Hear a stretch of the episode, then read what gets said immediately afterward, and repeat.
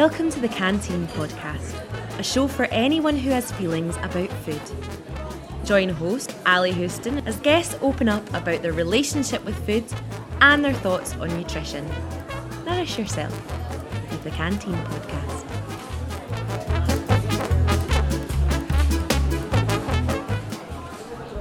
Hey everyone, welcome to this episode of the Canteen Podcast. I'm your host, Ally Houston.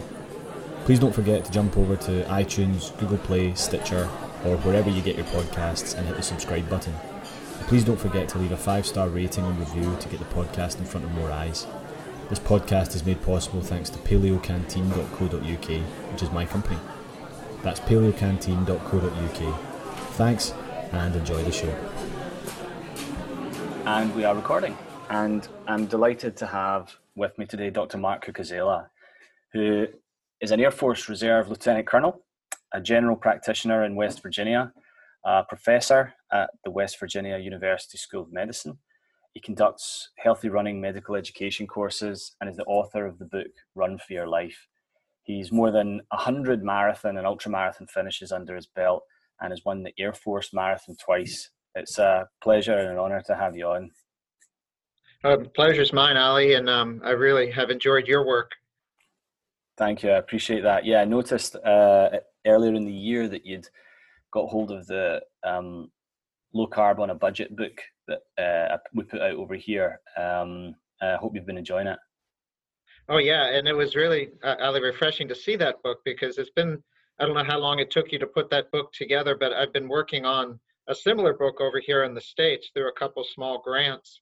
And uh, about three years ago, we put together a low carb uh, medical guideline book with Dr. Eric Westman, Will Yancy, and Lydia Bazzano, which was a little spiral book that we were distributing out to clinicians and also had a downloaded version.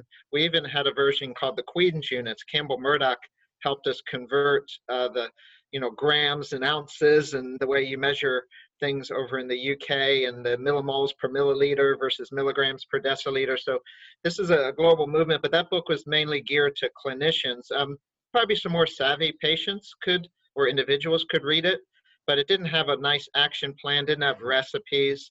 So after that book was downloaded like thousands and thousands of times from the site, so there was interest to develop a, a patient guide, you know, an individual guide, not for the medical practitioner, kind of a companion piece. And I just showed you the the final cut over the video screen right before this. We call it low carb on any budget, and the subtitle is is um, low carb shopping and recipe starter. Begin a life free of dieting and indulge yourself in health. So we want this. This isn't a diet book, you know, because this is a lifestyle. But that took about two years from start to finish to get it you know to get it it's, it's not perfect i'm sure as you know with your book it's like you know even the day before it's like dude you're like scratching something or oh, we got the net carbs wrong on this. But i think it's good it's it's going to be out the door. Very complimentary to your book um your book uh, was probably a little more recipe heavy than this one.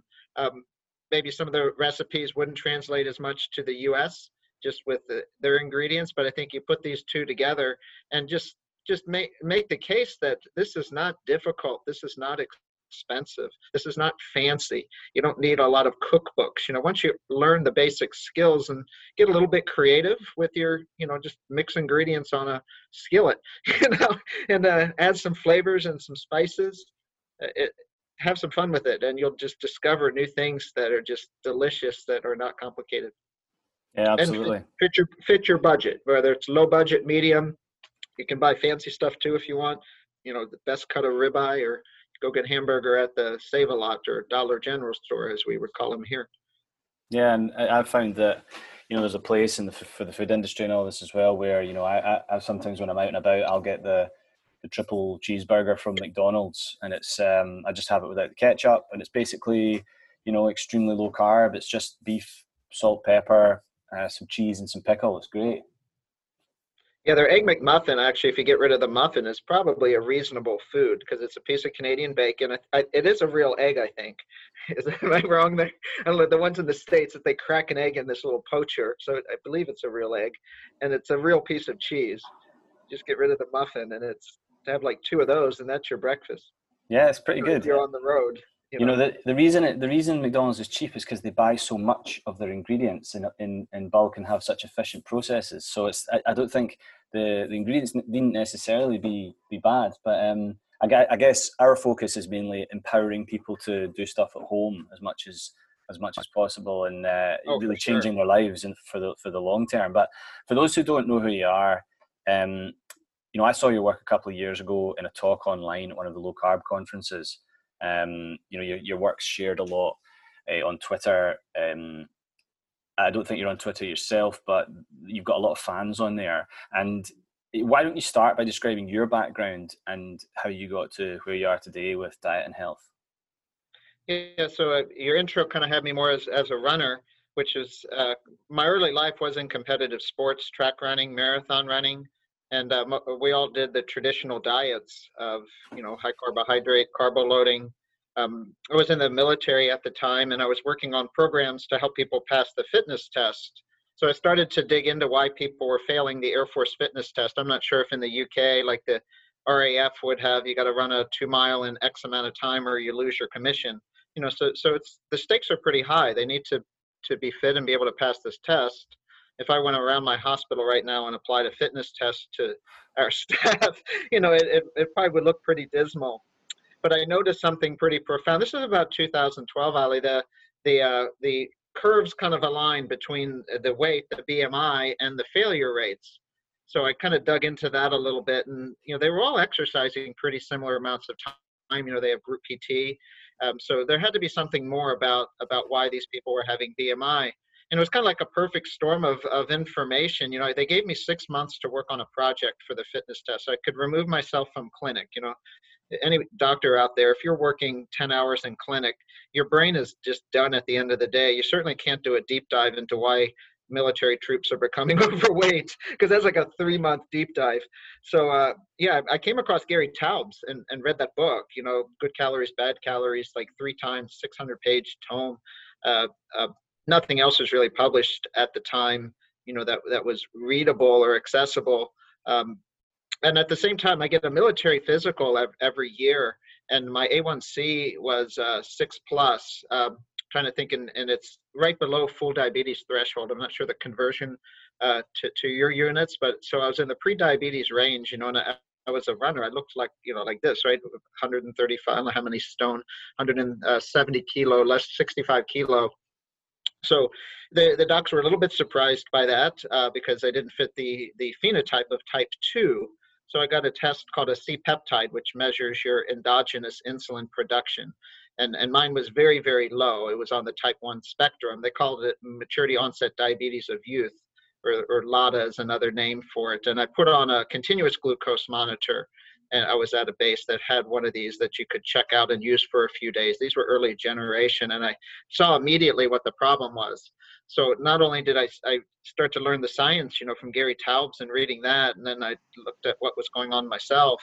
And and to stay in the military, you can't be diabetic and you can't be on medications. So I did the I did a hard lockdown, so to speak, of carbohydrates, and I just started checking my sugars religiously, and and uh, just noticed the obvious is, oh gosh, I can eat my eggs, which I had sworn off. All the food that I ate as a runner was just off the table. You know, all the pasta and the bread and the bagels and all that stuff. Um, yeah, and it changed. It changed my life. You know, not my energy came back because I, I, was probably sicker than I thought. I was just, you know, type A and just running through it. But I'd wake up at two in the morning needing to eat because I'd have reactive hypoglycemia. You know, that's not fun. And but again, I was just thinking, well, I just need more calories, you know, and I was actually losing weight from the lack of insulin, eating, you know, thousands and thousands of calories of carbohydrates. So I, I you know, fixed myself. Um, you know, I have a continuous glucose monitor on now, you know, which is just, I, I love those things. I think every single person out there with any metabolic disturbance should should put one on their arm. I just got the Freestyle Libre. I, I know they're pretty common over there in the UK. But then I started traveling, so it really confirmed my hypothesis of the carbohydrates driving the obesity and driving the diabetes. I, I traveled to probably 50 military bases um, during that time, and I it, you'd be in a base gym and you'd ask the question because it was a fitness training and most of them don't want to be there they all hate to run you know they're kind of forced they're sitting on the bleachers you know their arms crossed they just i don't want to be here But then you'd ask, you just humbly ask the question: Has anyone lost like 50 pounds, uh, you know, 25 kilo or so? Kept it off for a year. You know, ask that question, pause, shut up. Maybe one person raised their hand, maybe two, and then you'd ask, query them what they did. And across the board, it was something very similar. So they actually would say paleo, right? I'm doing the paleo because back then paleo was wasn't like modern paleo junk food so it was like you know eat meat and vegetables is paleo you know just no processed stuff so it was really paleo 2012 is a very low carb very clean diet you know real food diet. Um, they'd say they got rid of all the sugar. You know i think there was a, a like a bro science culture we call it in america you know amongst military colleagues you know if something's working for one in the gym they you know they talk to their they don't talk to their doctors because their doctors are mostly out of shape. They talk to the you know their special operator friend who survived 20 missions or the guy in the gym that you know could rip your head off with his bare hands and who lost the weight and looks ripped because that's what they all want to do so yeah they get rid of all the sugar all the bread all the soda that came up. And occasionally a very brave soul would say well i did atkins you know because they knew i was a doctor. They're all afraid to say it because they're eh, whenever they would mention that word in the medical spec you know spectrum it'd be next reaction from doctor well you know you're going to get a heart attack from that right? Before they could even finish the word atkins it's going to give you a heart attack. But i said look it's all cool. It stays in this room. What you do atkins so yeah and then i came back to my hospital and in, and it's a small hospital i look work in a rural hospital 24 beds but they allowed me to do a low carbohydrate option for our diabetes patients you know, because standard hospital diet for diabetes will give you diabetes. You know, it's 60 grams of carbs, you know, which needs a side of insulin. So, you know, go in and give them 10 gram carb per meal. It, it, there was a little bit of pushback, but as long as I was there, you know, checking their sugars, monitoring them, it, it was fine. Um, we published a paper on that, and uh, a couple years later, we actually got all the sugar drinks out of my hospital for everyone, patients, staff, um, all the vending machines, cafeteria, you know, so, so that was next step. So we have like, it's like you, you know, you have over there, it's a community, it's a bottom up revolution, you know, wisdom of the crowds, you know, the, the, the, the, our people here were ready for it because they would see change amongst their work colleagues. They're like, why are we serving soda to patients? You know, you'd have a patient there, you know, in the room with diabetes looking at the breakfast with pancakes. And why are you serving me this, doc? So it, but it's slow change. You know, I, I would I would have hoped that the entire country right now would get rid of soda in the hospitals. I mean, that seems pretty obvious. It's like we don't we when I went through training, Ollie, we we allowed uh, there was smoking rooms, and uh, people say now now the new med students are like that's crazy, right? but I hope in 20 years, you know, I'm sitting, maybe you and I be back on the show. You know, we used to allow sugar in hospitals and schools, right? Schools is the other place right? Kids the chocolate milk. You know, it's it's it's it's insanity. It it really is.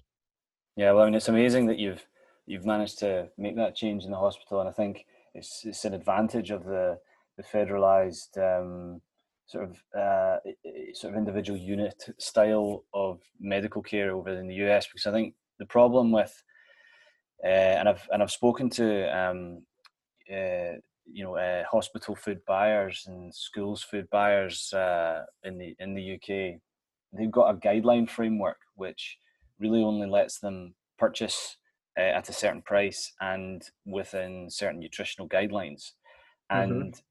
At the moment the good thing is that sugar is being pushed down but uh, you know there's there's not uh, a lot of joined up thinking so fat's being pushed down as well you know it's, it's sort of like where are people actually going to get their energy? And um, I, I, don't know if that even applies to things like uh, vending machines and uh, shops with private contractors who just bring the stuff in. And I know having spoken to people who've worked on this kind of thing in hospitals uh, in the UK, where they do have a little bit of leeway about recommendations for what goes on the shop shelves, they've said They've asked the shops to put less shelf space for the chocolate and more shelf space for the fruit. But all they find is that they have to turn over the chocolate shelves faster and throw fruit away. So it's yeah, really cool that you've got an outright ban because I think if it's not there, people can't buy it. So um, it's like you say. I mean, it's I, spent a year teaching English in China about ten years ago, and there were still doctors smoking cigarettes in the hospital corridors. You know, it's it's just it's a cultural thing, and um, it would be great to see, you know, sugar and um, more damaging foods being, I mean, at the very least, uh, not forced on people with diabetes. Um, I mean, you brought out a brilliant scientific paper that allows doctors to reduce medicines as their patients' health improve while eating low carb.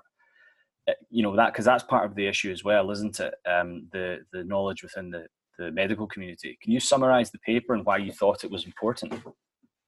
Yeah, so I mean, your good colleague over there, Dr. David Unwin, Campbell Murdoch, um, were part of this this paper, and David just published an amazing article came out just this week about his clinical practice and the diabetes remission and the med reduction. So this is real, but that's purely by his own persistence, desire, you know, kind of Quixote, you know, jousting windmills, you know, in in the you know the NHS system.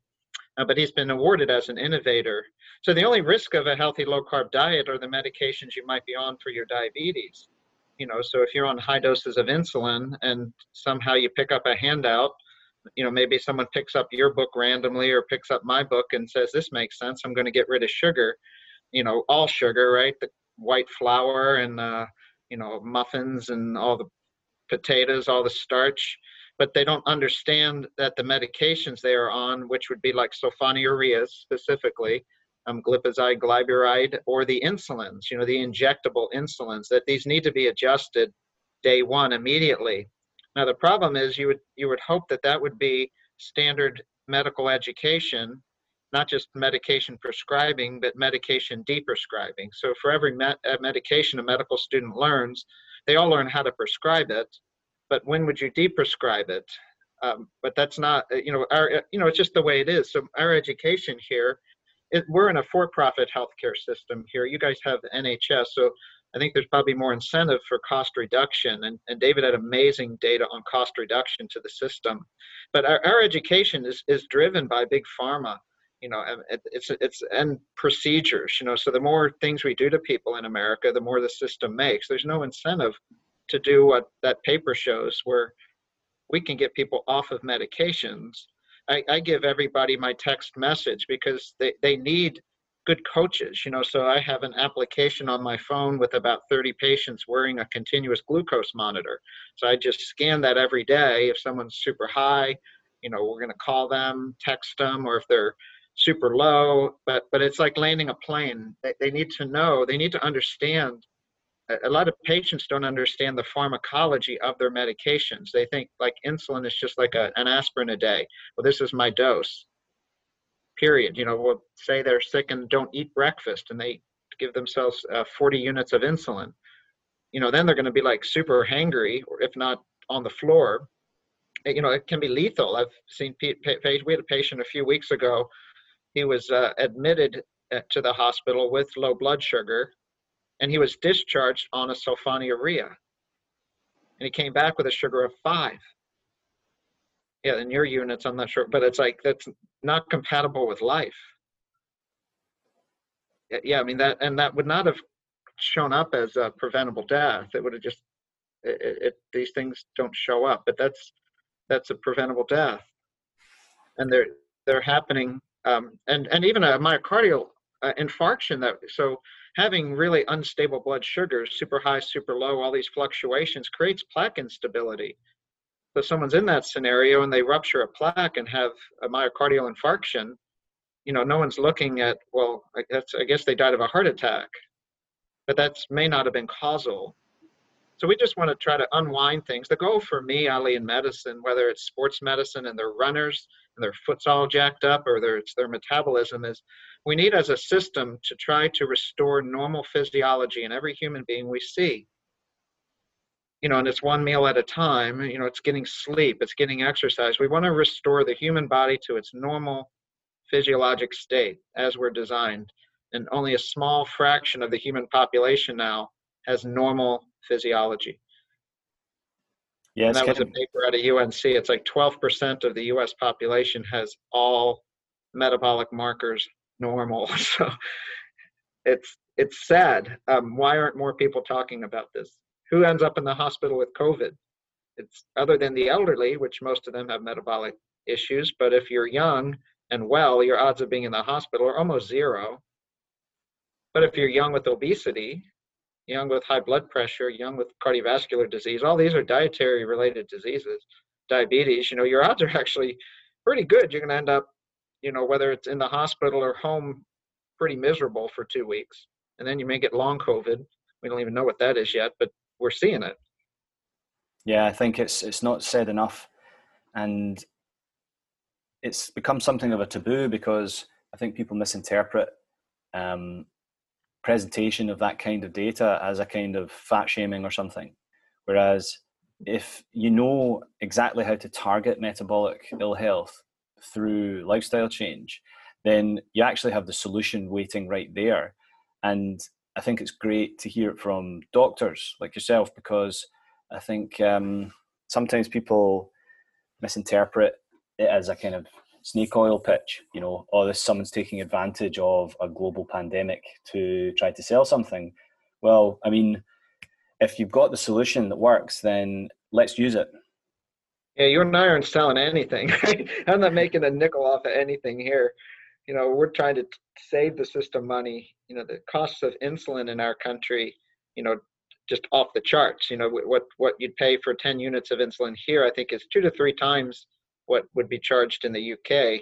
You know, under the national healthcare system, which is still overpriced compared to the cost of manufacturing. But yeah, it's this saves the system money. Not none of our foods. I've read your book. There's there's not keto junk food products. It's it's all, all stuff that you would make in your kitchen with ingredients that you could get at your little local market, you know, or a big supermarket, whatever it is. But they're not fancy exotic ingredients. That's it. I mean, yeah. I, you know, I don't think the egg industry is is making money off of us, but we both encourage egg. yeah, maybe that's our. I'm not getting paid by the egg industry or yeah, uh, there's not really like the underlying um, conflict of interest in the same way that there is with with uh, the pharmaceuticals, you know, driving the the the um, the system. Um, and I, and it's you know what you what you said about uh, David Unwin's um, savings is is is exactly right. You know, that someone's extrapolated those figures for how much he's saved just in his particular practice on diabetes drugs alone if it, the whole of the UK did that, then they would save 250 million pounds every year just on the diabetes drugs. Never mind just on the drugs. Wow. Never mind. Never mind what they the what they would have saved. What amputations they would, and all that stuff. and quality of life years. Ultimately, the most important thing is that these people and the doctors themselves change their lives for the better. It's you know that's the incredible thing, and that's almost priceless, I guess. Mm-hmm. Um, yeah, exactly. You know, I, I I find the running coaching stuff really really interesting. You know, I've recently um, I've I've always loved running, right? And I used to play rugby when I was younger. Um, and you know, when I was in China, actually, um, I found that I couldn't run very well after maybe running a mile or so my knees would start to really hurt and have to stop and then the next day i couldn't walk properly. And that more or less followed me into um, you know the, the the, the next five or six years until i changed how i was eating and started supplementing a bit. And i realized that all my other health problems were going away. The problem was that i would still feel this these, this pain terrible pain in my knees. Um, and uh, until very recently, I've started supplementing again with uh, zinc and B6. You know, uh, which okay. of course a, a, as a pair um, is used for so many processes in the body.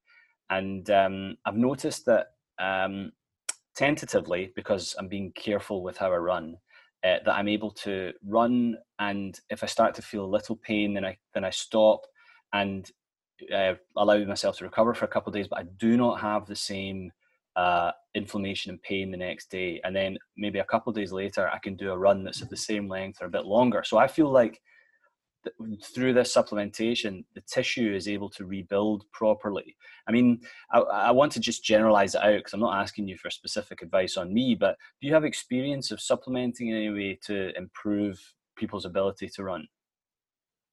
Yeah, I think there's a couple of things to that, but we know that insulin resistance and hyperinsulinemia is an inflammatory state. And there was just an article published a few weeks ago, shared with my orthopedic colleagues here, on low carb diet and effect on knee pain and inflammation. So that's that's powerful. Just the diet, you know, just like we see autoimmune um, conditions improved. So so that's important. Um, one pound of weight off your belly equals four pounds off of your knee and hip joints when you look at rotational forces. So even someone who, you know, whether they went low carb or maybe they went vegan or just got rid of junk food, I don't really care. Just get rid of the sweet drinks and the junk food. If you lose five pounds on your belly, your knees and hips feel better. Right? Even do nothing else, but you tend to make shifts to more nutrient dense foods. Um, so we know that meat on uh, meat on the bone, the cartilaginous uh, materials They're very good for for cartilage. Um, I even take like a little one of the I take a little scoop of um, collagen supplement every day, put it in my coffee, you know, because I, I probably don't every day get the best quality meat on the bone. You know, just don't have that resource here. So you kind of like look at, but if you're eating a lot of uh, meat on the bone, that's uh, egg yolks are very powerful for the same for choline and and some of this cartilage building materials. The egg yolks from good, you know, pastured eggs, really good. Um, so it's so it's it's all good. I mean, it's all again restoring normal. We know that the knee joints need loading. So so you've maybe people out there have heard that running wears out your knees, but the opposite is true. So people who run have less knee arthritis. Our knees are designed to take that nice little impact. You know, not pounding impact, but just those nice little impacts that also builds our bone strength. I mean, we're designed to move, we're designed to run. So if you just decide to sit in a chair all day, your cartilage demineralizes and your bones start demineralizing. It's like bed rest. The worst thing you can do for your joints is bed rest. You know, and, and really fast, your body starts to lose muscle mass, start cartilage bones start to break down. Um, yeah, so keep moving. Slow down. Shorter strides, I think, is another thing that helps people who have like uh, Im- impact injuries like knee pain, shin pain. Just a quicker step, slow down, breathe through your belly, right? Don't make it like a type A activity. Make this your kind of meditation. You know, right now people need that. You know, go out in the park, you know, get out of the closed up apartment. They, they are still allowing you guys to go out and exercise, correct? With this new, it starts tomorrow, right? With these new restrictions, are you allowed to exercise outside? Yeah, I mean, even even when it was at its worst, um, you were allowed to go out once a day and run, and run walk or whatever. Um, okay, it's really interesting what you're saying. You know, I think the the you know the, the building up of tissue. The I, have actually been supplementing a little bit with collagen myself. I've been using the, the hunter and gather stuff, which is uh, bovine collagen, and they do a, a marine collagen as well, um, mm-hmm. and a little bit of vitamin C because who knows? I've heard that it helps to build um, that kind of tissue. Um, I think sometimes it can be quite individual, and I think certainly uh, I've got a history of autoimmune problems, and I do wonder whether my collagen got attacked somewhat at some stage. But um, so far, so good. I mean, do you think for people with pain though, is there always a route to running, or is it just not for some people? I, I think almost everyone can be rehabbed to run, even if slow, if they want to run you know, there's no benefit of running versus walking. I think just for health prevention, but people that are runners, you know, I own a little running store too, and I'm a runner. There's something about having two feet in the air at the same time that it's if people that are runners love to run, it's it's eh, you know it's addictive, right? And it's true because it's what's called endo endocannabinoids and endorphins, which are cannabinoids and morphines our brain produces by this activity. So if I have a runner in my office or in my store, and if I were to ask them now, if I, you know, what are some things in life that if I just took away life, no, you can't do that. It might be your family. The other would be running. Like if I just told a runner, no, you can't run for the rest of your life, period. They won't accept that. They're going to find a way to run. So I think, you know, so some people might need a knee replacement if they had a bad traumatic, you know, rugby injury and they're bone on bone. Get a knee replacement that's fine. Then you can run again. Just you know, get yourself healthy first. Yeah, people come back from military theater with no legs, right? And they run marathons with prostheses. So people can run with amazing, you know, disabilities that people would say there's no way they're ever going to run again. So someone has a little tweaky Achilles tendon or plantar fascia, knee or hip. You know, they may not be able to run fast or finish a marathon. That's not the goal. The goal for people that love to run is just the movement and the play the outdoors, you know, what it does to their brain, uh, because it's, it's just a day without running for these people. is just it doesn't work. It makes the running makes the rest of their life work. It's probably that way for me. I get up really early and run in the morning, and I'm without that, you know, I'm way more productive. I feel better if I get up and run, no matter what the weather is. Yeah, I I love to run as well, and it's it's been kind of a um an uphill struggle and a bit kind of um sort of painful physically and mentally to have to. Uh, to Lee Saxby in the UK. I'm not sure if he's still coaching over there. So he, uh, Lee Saxby, he worked with uh, Vivo Barefoot and um, Born. He had a company called Born to Run, but he's look him up online if he's over there in the UK. I will. He, he can he can get people back to running. Great, thank you, Lee Saxby. I'll look him up, and I've, I've certainly. Saxby. I've watched your videos as well, and they're very interesting. You know, I, I started to listen to people like Tucker Goodrich and um, Phil Yeah, no Tucker. Yeah, met him at the New York City Barefoot Run. Like, oh yeah, gosh, it was a long time ago. That was almost ten years ago. Wow. Yeah, and Phil Maffetone, who um, yes, you know, a colleague too. Do um, uh, kind of the barefoot running and uh, or you know zero drop shoes like um, using Vivo barefoots that kind of thing, and it fascinated me, you know, and it may, of course it makes sense. We didn't, we wouldn't have had cushioned shoes in the dim and distant past when we were evolving to run. So why on earth should we cushion our feet um, now? And you know the, the, the those stories about um, uh, you know Nike giving shoes to uh, traditional people who you know would would run a long way and um, for marketing uh, purposes and you know these people got injuries straight away. You know, the where it seems like we're designed to run more like barefoot. Um, and you know, I've seen some of your videos. You've got the sort of zero drop shoes, and but uh, something that, that that Tucker's mentioned to me before is that going from walking and running in cushion supported shoes to these kind of Vivo Barefoot or Zero Drop isn't just something that you can do overnight, right? You have to transition. Yeah, it's it's building those muscles. So if you've relied on support and cushioning for your foot and somehow you read that that's bad and and your foot's not ready to deal with that.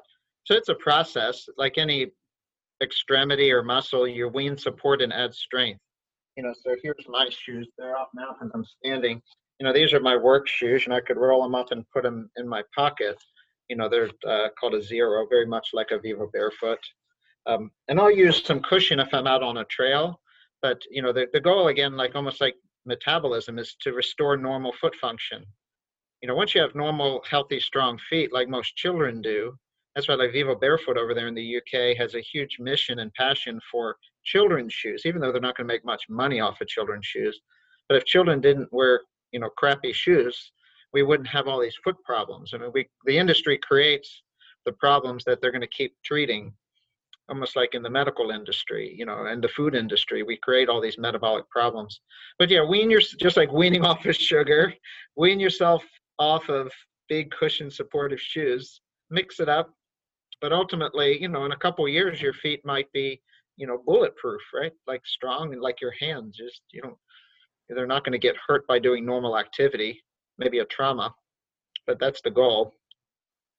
Start early, yeah, and make. You know, I do barefoot running in the summer, and in the winter it's cold. I put shoes on, so but my foot is strong.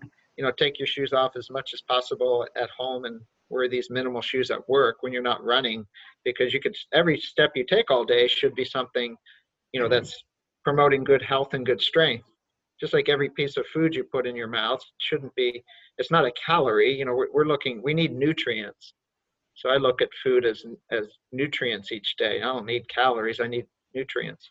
You know i got this little plate of bacon here that i haven't eaten it yet. It's going to be my lunch right here. Delicious that like they roasted and a little chicken in there but that'll be my nutrients for lunch today. Fantastic. So you, you went uh, and so I guess the you know if you've got your if you've got your continuous glucose monitor on and your um, your Fitbit, you want to make sure that you're not um, that that, you, that the food you're eating is highly nutritious and the steps you're taking are in their own way highly highly uh, valued.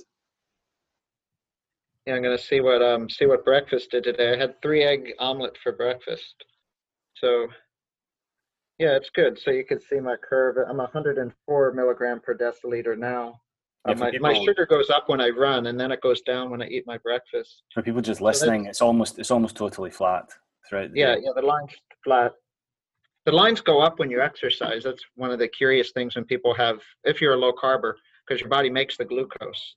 It's not bad, but then you dispose it. So people think, oh, that you must have had a bagel before you went running. It's like, no, no, my body just makes the glucose. it's fine. That's a good thing. What was interesting to me when I first um, started looking into all this is the fact that you know U.S. military has been well studied, and in some ways, it, it, parts of it has been among the least healthy groups in the world. You know, um, food contracts going to uh, companies that have no interest in giving nutrition to the troops and really just uh, you know making a profit or sticking to guidelines which aren't actually beneficial. I mean, what's your experience in that regard? And um, do you think there's a, yeah, a, a widespread problem? Schools. Yeah, Ally, it's similar to schools, and that's why you know myself, Nina Teicholz, and a group called the Nutrition Coalition. You know, we have like you do. You have like a My Plate type of type of uh, government um, program. You know, that's supposedly giving you know advice to the populace to the whole country so the military bases schools free school lunch you know the impoverished programs they call it snap here and wic for people of need and food insecurity are driven by the dietary guidelines and in the dietary guidelines there's not a low carb option it's it's a 50 to 60 percent carbohydrate and it allows a lot of processed carbohydrate in there so on a military base there's cereal you know and it's all sugar cereal. There's McDonald's on base. There's Burger King on base. Tons of pasta. But when I think it's 63% of active duty military members are overweight or obese.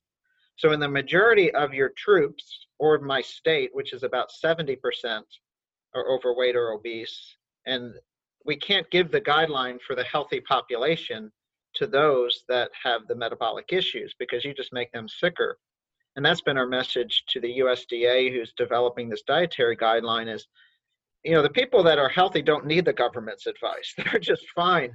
You know so if we're going to give advice to anybody it should be the ones who are unhealthy. And if you look at the evidence for metabolic syndrome obesity diabetes as dr unwin uh, exhibited in the real world an option should be low carbohydrate and it probably is the most powerful option. And that option should be educated to everybody and it should be offered. Make the best choice the easy choice like you said at the supermarket if that you know they call them the ends or the checkout so if you have all the junk food at the checkout not the fruit oh let me grab one of those you know get an extra 25 cents in my pocket and but when you walk into a chow hall and you have all this cereal there and skim milk and chocolate milk like they do at the schools they're hungry they don't have any money these are kids who are like 18 in basic training they're gonna they're gonna eat. They're hungry, right? Because they just been working all day. So throw on whatever you can. So they're eating a lot of calorie, but they're getting sicker, and uh, and that's not individual choice because they have to eat what's given to them by these government programs. So we have to fix government. We have to fix food industry. You know, because if we expect individual citizens to make the right decisions based on their own uh, knowledge you know they're not getting the knowledge and they don't have access to the healthy foods nor the financial resources to afford them yeah that's it and it's it, you know i think it's people like yourself and dr unwin who are really kind of getting the word out there as much as possible and so for that i really appreciate you you coming on and talking about it i mean besides the um the ongoing stuff at the hospital and your running work um, is it just the the uh, low carb for any budget book that you've got on the go? Have you got any other projects coming up?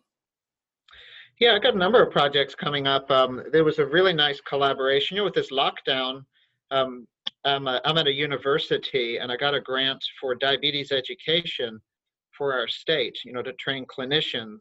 And now that we can't travel, um, I partnered with the Nutrition Network, which I think some in the UK, it's accessible in the UK, but uh, Dr. Tim Noakes and the Noakes Foundation started this. And I, I believe David Unwin's part of it, but they're uh, uh, lectures online that you can get medical credit hours. You know, they've been vetted for their content, conflicts of interest. You know, these we're not selling products. So I got that approved in the US to get credit hours to do this course. whether you want to do three hours or 30 hours at a very good cost, um, which which is is great. You know, so now it's accessible to get this education. You know, you can get credit hours. Doctors need certain numbers of credit hours for their licensing, and that's that's been uh, some work. But you know, like like you said uh, before we got on on the on live, you know, all boats rise with the tide. You know, we have so many people internationally doing this amazing work, and patients are driving it. Right, the patients are the success stories you know so we can talk about the science all day but when you have all these patients that are just coming off their meds you know you start tying it together to educate i believe every person out there treating in a general practice setting you know or even a specialist right uh, orthopedic doctors are doing the amputations we have dentists extracting teeth you know uh, podiatrists you know doing uh, treating foot ulcers in diabetics so every single touch point in the healthcare system should be knowledgeable this isn't religion. You know, they should just be knowledgeable of low carb, healthy low carb, because it is an option and it's a powerful option. And we need to know how to educate the option safely, which is the medication reduction. Is the only uh, there's no downside to eating a healthy low carb diet, you know, unless you're on a medicine that's going to drop your sugar or drop your blood pressure. I mean, like, what downside is there to eat vegetables, eggs, seafood, meat? It, that's in our DNA. People say that's extreme, and I'm like, what's isn't that what you'd want every kid to eat, right? Then we wouldn't have obesity. Extreme is donuts, croissants. Yeah, absolutely, yeah. It's like um, turn it upside down. So yeah, we'll get this uh, education out, and I, I hope I can get a number of people to start doing it, and then in their own communities, group visits, um, things like that.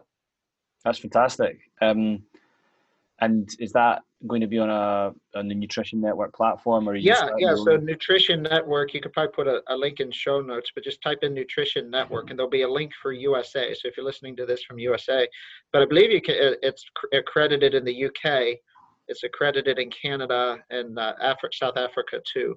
So like if you're a UK GP, it's uh, the CDP is the organization that accredits courses. It's accredited.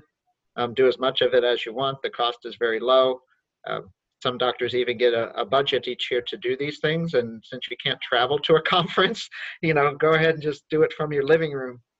Yeah, I mean, I was looking at omelet it. on the side and maybe a little dry red wine or something. Sounds perfect. coffee. I, I, was looking at the um, the training as a health advisor. Um, as someone without medical training, I would love to yeah. support doctors and be able to advise people um, and help them you know, um, in, in that capacity. And I was looking at nutrition network training. It looks fantastic. Yeah, we need more of those. It's that's really important, Ally. And Dr. Unwin, from his paper, it sounds like what's really gives him an advantage is that everyone in his clinic believes that diabetes can be reversible. So he has nurses. So it's not like he's this lone ranger in his own clinic. You know, his protocols involve his whole staff, the questionnaires, the education. So it's really teamwork. But if you're like one person trying to do this and the rest of the system is pushing back, so kudos to his success. But you know, Virta Health has a number of health coaches, you know, and they're spending more one-on-one time. The doctor has a 15-minute visit. But if I had a health coach I could trust, you go spend two hours with Ally, and he's going to go through, go visit your house and go into your cabinets and throw out uh, all this, all the junk. Yeah, I mean, I'm I'm happy to teach you how to cook. You know, you have the skillet that you haven't used in ten years. Why don't you pull that out? You know, it's your grandmother's, but it's the best damn one. Yeah, I hope I can help people to do that um, in the near future. So I'll, uh, I, you know, why don't we wrap up there? I, uh, you can tell people where they can find out more about your stuff, and we can put the the links in the show notes afterwards. Yeah, so I wrote a book called Run for Your Life, and it's on uh, all the major sites. And there's a website for that that has a lot of resources for the running. It's runforyourlifebook.com. And you have a resource page, has some stuff on low carbs and papers, but a lot of the running and the videos of corrective exercises. And my own site is drmarksdesk.com. And that links to my store, races we host here, uh, more running education. We have a site called Nature Prescriptions that we want to be able to, in doctors' offices, really prescribe nature which is super powerful for COVID, is getting outside, build your immune system. So check that stuff out. but I'd rather you go outside and get offline and uh, maybe put in a good audiobook or something or listen to some good podcasts. But you know, do a lot of your education now while you're moving. And uh, you know, I've listened to your podcasts while running. You know, like my brain works better. I recall things more. You know, when I'm out moving. So find a way to get out and combine. You know, to have walking meetings and not just be in, inside. Great advice. I really appreciate you coming on again, Mark, and uh, let's keep in touch. For sure. And um, I'll get you a copy of my book when we get the final print. I'm looking forward to it. Cheers for now. Excellent. Okay. Bye. Thanks for listening, everyone. Please don't forget to jump over to iTunes, Google Play, Stitcher, or wherever you get your podcasts and hit the subscribe button. And please don't forget to leave a five star rating and review to get the podcast in front of more eyes. This podcast is made possible thanks to paleocanteen.co.uk, which is my company. That's paleocanteen.co.uk. Thanks, and see you next time.